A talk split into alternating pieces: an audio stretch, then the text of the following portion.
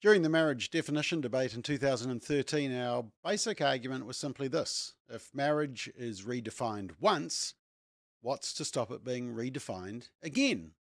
Allowing only same sex marriage on the basis of love and human rights, well, that will open the door for those arguing for polygamous and group marriage. I mean, why would discrimination against these loving adults be okay?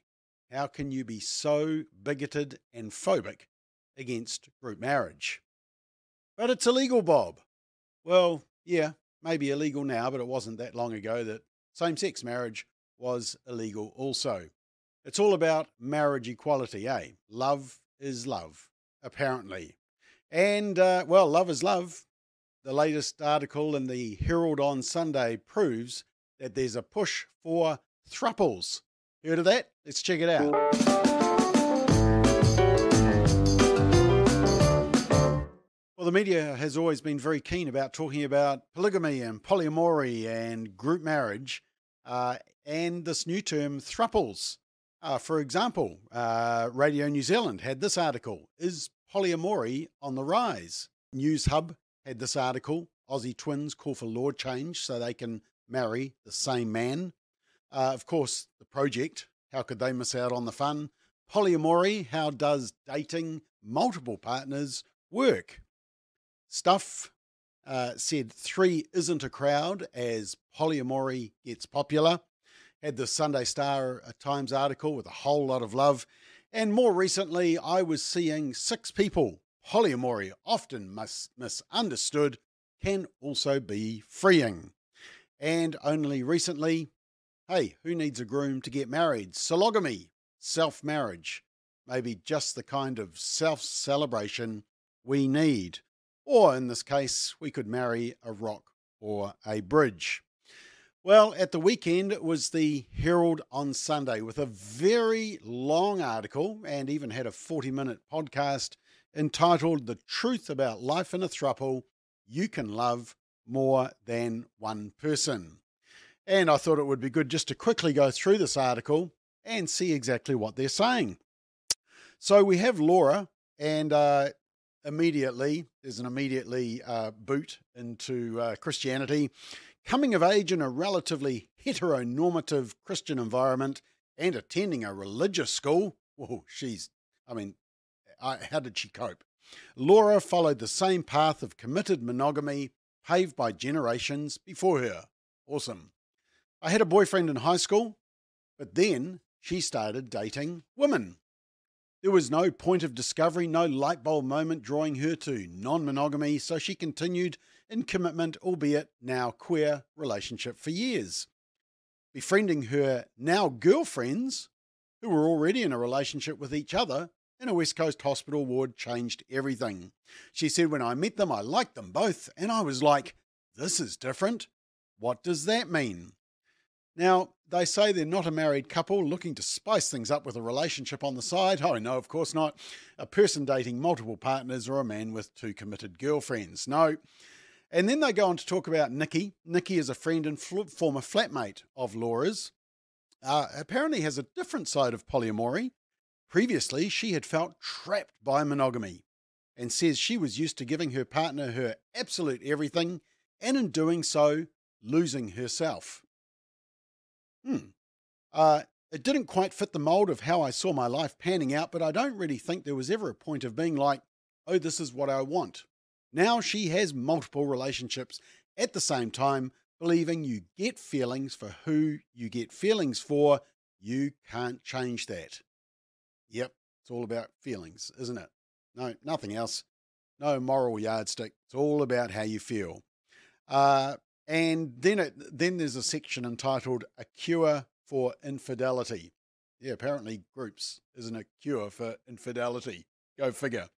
Sometimes touted as a miracle treatment for partners straying too far from the porch, opening up or adding a third to a relationship is tabled as an option by well meaning friends or hopeful partners looking to expand their sexual horizons in an ethical way.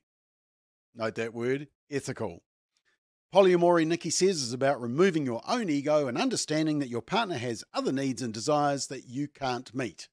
Uh, they missed a word there other sexual desires that you can't meet. It's a process of unlearning what it means to be faithful to someone. Meanwhile, Laura, in a closed polyamory Morris relationship, notice she says closed, meaning she doesn't date anyone outside of her throuple.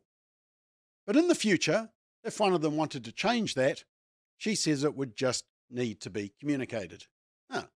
So it's not closed then. Okay, glad we clarified that.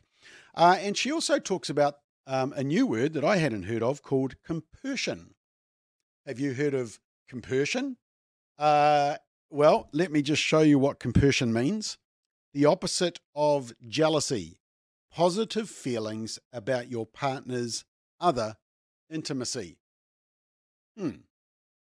Uh, how did the word come about? Well, according to whatiscompersion.com, yes, there is a website, it means the term compersion was coined and defined in the early 90s by the Kerista community, a San Francisco based polyamorous group that has since disbanded.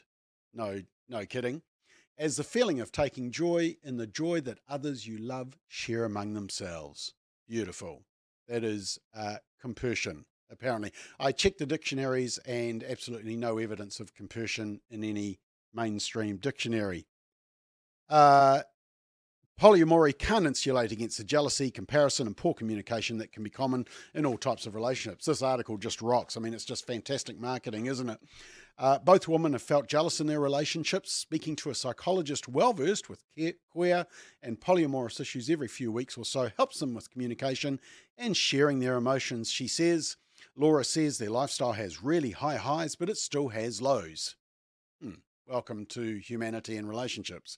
Just a few days ago, she experienced what she recognized as jealousy in her relationship for the first time and found herself comparing her relationships with that of her partner.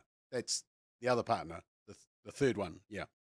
Uh, now, a sex and relation therapist who works with polyamorous clients, wonder how busy that is, said people that are poly tend to have better communication skills and better relationship skills than people who aren't because they know you need to put in far more focus when you are having more than just one primary relationship.